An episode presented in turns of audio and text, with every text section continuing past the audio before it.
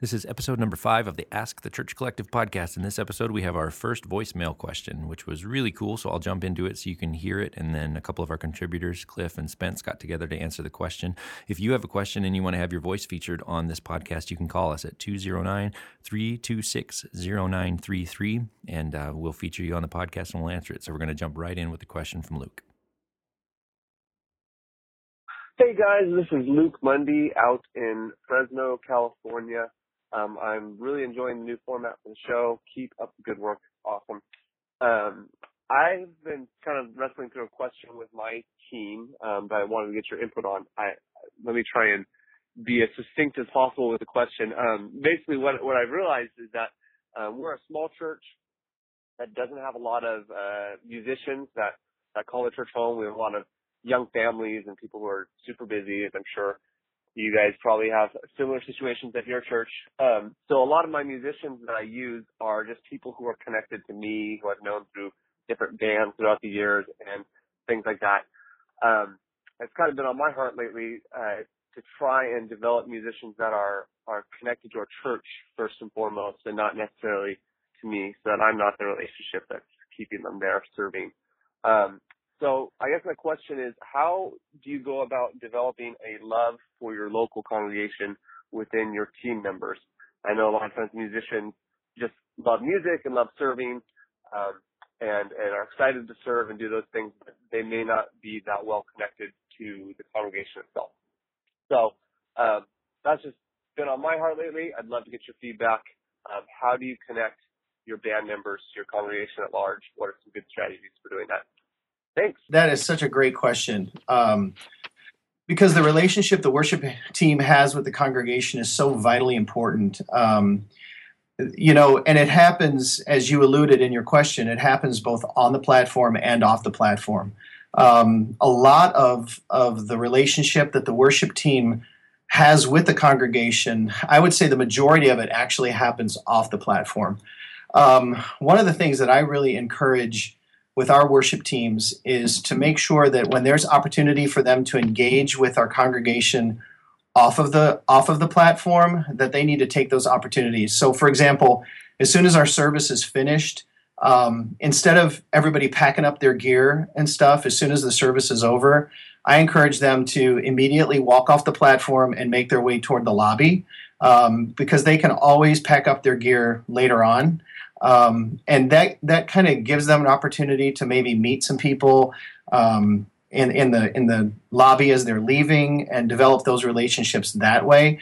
Um, it also gives the congregation the the the sense that we're not just um, performing musicians who are kind of aloof and up there and really don't have any connection with the people. They um, you know they see us as real people um, and uh, I can't tell you how many times just from having our worship team go out in the lobby after the service has actually um, benefited us as far as being able to recruit new team members um, and just really developing that relationship with our folks. So that's definitely one way, you know, just get them off of the platform as much as possible to develop those relationships. Hmm. What are you guys doing, Spence? Uh, yeah, um, I, I, think for for us that is that's a great um, we do the same thing on Sunday mornings. Um, you know, before and after each service, we try to encourage our team to to go out in the lobby and to, you know, um, meet the church and stuff like that and interact. But I think even to take it a step further, um, I really try to uh, encourage our team um, that uh, obviously worship leading starts off the platform. I think we've we've kind of alluded to that. But what that means here in in our context, we have life groups that happen each week uh, in homes. We don't necessarily do Sunday Sunday school. Um, we do life groups, which is basically like Sunday school in homes during the week. And I encourage our team to get involved in life group. Uh, I encourage our team to get involved with different discipleship groups that may meet, be going through a certain study, or I encourage our teams to get involved even in, in other ministries um, you know, like children's ministry on Sunday mornings. Help help serve in the two year old room when you're not scheduled. Um, I think the, the the biggest thing for us to remember as musicians and um, is that our our congregation uh, isn't isn't our isn't our audience. They're they're our faith family, and for us, if they know us, then then they'll then they'll trust us to lead them in worship, and they don't get to know us um, just on stage or just passing in the hallways. They get to know us when we're sitting in their homes and praying over prayer requests and sharing our struggles and helping them through their struggles. That's that's where worship leading starts. So that's kind of what what we try to encourage. Sure. Maybe we could take that too. Could I know one of the arguments a lot of people make is, well, my my worship team is my small group. Could you guys maybe speak to that a little bit? Yeah. Um, well, let me just give you a little bit of, a, of my own personal story. Um, serving in worship ministry, um, I actually, my wife and I made the decision probably ten years ago to get involved in kind of what Spence was talking about. Get involved in a small group, um, but get involved in a small group that did not have any worship ministry people involved in it at all. Um, and so we we made that decision and got plugged in, and we met Monday nights at at the leader's house. And I'll tell you, it was it was actually one of the best things that that we ever did. And I've encouraged all my team members to do exactly the same thing that Spence is talking about is to get involved in a in a group like that. Um, and the fact that there was nobody involved in the worship ministry in our group, it really allowed us to develop relationships with people um, that that had no connection to the worship ministry at all. So they were able to we were able to grow in our walk together. Um, they were able to see um, me and my wife kind of in a completely different light. So instead of being um, just musicians or worship leaders, they saw us as kind of real people who were on the same faith journey that they were on. And it also allowed us to develop relationships with people outside of the worship ministry. Um, and, and like Spence was talking about, that trust then begins to uh, build over time as you get to know people on a more personal level and start to go through life with them. You know, through you know we were we're raising kids and we're going through the same thing. And how can we uh, pull you know uh, seek God's strength? Uh, you know, as we're dealing with things with our kids and in our relationship with each other. And um, it was it was super beneficial. So yeah, that, that's huge. I mean, if you can get involved and get your team involved in groups um, any kind of small group, and especially outside of the worship ministry, for us, that's what works. Now, I know that a lot of people talk about, well, the worship ministry is my small group, but I can't tell you enough the benefit of developing those relationships outside of the worship ministry because that's where your trust is really built. Yeah, I'd like to jump in there too and just kind of uh, piggyback off of that. You know, our congregation isn't made up of all musicians. And if we're going to seek to lead and seek to shepherd and, and, and seek to even teach our congregation what real worship is, and we know worship is, is, is living a life in surrender and, and, and following Jesus in all parts of our lives, then we need to get to know the different people in our congregation. And as we get to know sorry, as we get to know the different people. There you go. and, and I, as we get to know the different people in, our congregation, that's going to help us um, relate to them. That's going to help us. Uh, it, for me, the worship leader, you know, I'm not gonna. It's going to help me in the way I phrase things and the way I communicate to the congregation on Sunday mornings. You know, um, it, we're not we're not playing for a bunch of musicians. We're playing for moms and dads and doctors and lawyers and school teachers, and we got to get to know them. Hmm. And yeah, so yeah, it's really good. So, what would you say? Um, and I'm looking at the, the question from Luke here too. Part of what he said was he feels like he's in a smaller church, so a lot of times he's bringing musicians in that are friends with him that are now it looks like they're at the church, but um, I mean, I guess take it from that angle. So you have a new musician, they've come to your church for however long you expect them to come before you let them under worship ministry. But really, like if the worship ministry has been their point of entry, what would you guys do to encourage them to do what we're saying as far as getting plugged into the rest of the church? Is there like a practical step to that, or is it basically just hey, just go, you know, make sure you're not just stuck with the musicians? I guess how can we how can we continue to break apart uh, the clickiness of a worship team? Maybe. I think I think in a smaller context like that, maybe uh, maybe lead the way. You know, um, yeah.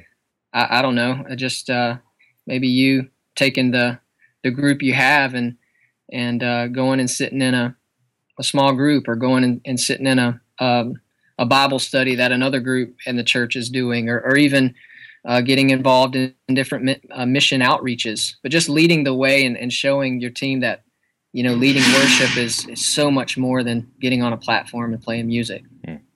Right. Yeah, and I would another thing that I and you know. Uh, regardless of whether you have a small church or a large church, a lot of times the musicians will kind of do their thing at the beginning of the service and kind of lead the song portion of the service, and then um, kind of hang out in in, a, in what sometimes we call a green room or whatever. I encourage our musicians that as soon as they leave the platform, the green room or whatever room we have that they gather in is off limits. Um, I want them in the worship center, worshiping and hearing the message right along with everybody else in the congregation. Um, and the reason, I mean, there's there's multiple benefits to that. Uh, number one, they're hearing the word of God. Um, number two, it it really shows the congregation at large that the team of musicians that are up there are more are, are more than just musicians. They're there to also grow spiritually, to to uh, grow in their walk with God, and it really sets an example of what worship is. Um, that it's more than just playing uh, or singing or leading worship, but it's actually uh, being fed and participating in the entire worship experience. Hmm. Yeah, that's great. So, what? How many? How many services do you do, Cliff? I guess like how how would you say that the worship team should be in every service if you're at a at a church that does multiple services? Well, we do we do multiple services. We do two services on Sunday morning, and um, you know, as Spence was alluding to earlier, uh, a lot of our our team members uh, will serve both in worship ministry and then also somewhere else in in the church, whether it's children's ministry or something something else. And I, I find that a common theme with a lot of uh, worship team people is that they are the ones that are really super involved in the church. Um, and so I I just encourage them. You know, when you're off the platform. G- at least sit in on one service. Mm-hmm. Um, perhaps it's the service you're leading worship in. That's the one I would prefer that they go to. Um, so as soon as they come off the platform, we don't have people exit off the back of the stage. I, I just have them walk right off the front of the stage, sure. um, so that we don't give this illusion that we're going to some uh, secluded place off the platform, but we're actually going to walk right down with them and continue worshiping right along with them. And then during the next hour, if they want to, you know, if they participate in a small group um, or if they want to serve in another area, they can do that. Yep. Did you want me to answer that, Ryan? No, you can go for it. Sure. Oh, well, yeah, we we do two we do two services as well. Uh, the first service, we make sure we sit in on on um, front row, and I, you know another aspect of that is also just the encouragement to your pastor. Um, mm-hmm. I, I can tell you when I'm leading, you know, our pastor comes and he sits on the front row, and whenever I see him and his wife engage, that just fuels the fire in me like, man, I'm you know I'm doing a good pastor in worship. I'm preparing his heart to to give the word. So in, in the same way, I think the worship team, I think like Cliff said, we, we can be real guilty of kind of hiding in the shadows, but we need to get out there in front and sit on the front row and, you know, be nodding our head, amen, pastor. Yeah, like encouraging him. Hmm. Um, you know, and that so that's kind of our role, the first service. The second service, um, we we have a like my office is kind of backstage and we have a speaker where we can hear uh, we come back and we sit in, in the room in the second service.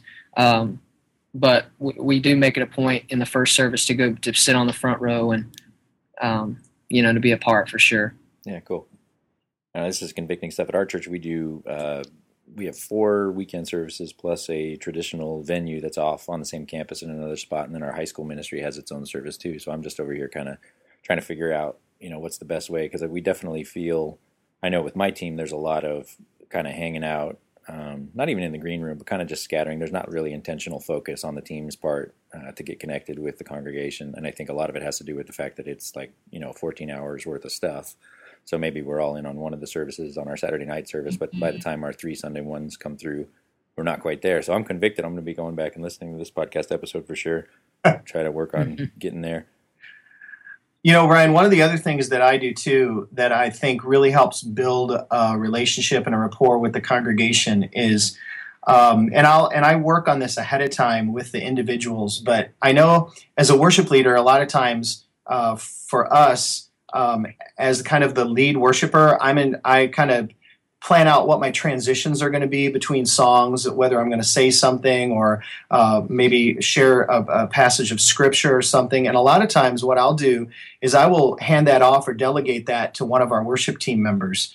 Um, and and if it means including just a little bit of a testimony or a short um, story about something God is doing in their life. Of course, I, I plan it ahead of time and I screen it ahead of time. Um, but those moments where we can allow the worship team to provide some of those transitions in our worship um, really i think help the congregation get to know the team a lot better. And it also gives our worship team the opportunity and you have to be careful about who you how you who you give this responsibility to because you want to do you want to give it to somebody who you know is going to not you know shy away or, or start stumbling over their words but that's going to be confident. And, and i've had to work with people to do this but um, just the ability for them to share a little bit really helps the congregation get to know them. And it could be just 20 seconds, you know, just kind of leading into, and maybe even in rehearsal, it's, um, you know, I'll ask them, as you've been preparing the set list for this week, what what song has really spoken to your heart? What is what is what has God made real to you this week as you've been preparing for worship? And every once in a while, one of them will speak up, and I'd be like, "Man, that's so great! Would you would you mind sharing that in the service on Sunday?" And um, you know, and and it's worked out really well, and it's helped them get to know the congregation get to know them a lot better just from that twenty seconds of sharing. That's it for this week's episode. As always, head over to iTunes, leave us a rating and a review, helps us get more visible over there, and head over to thechurchcollective.com, hit the contact form. We want to connect with you, we want to connect you with others. God bless you today.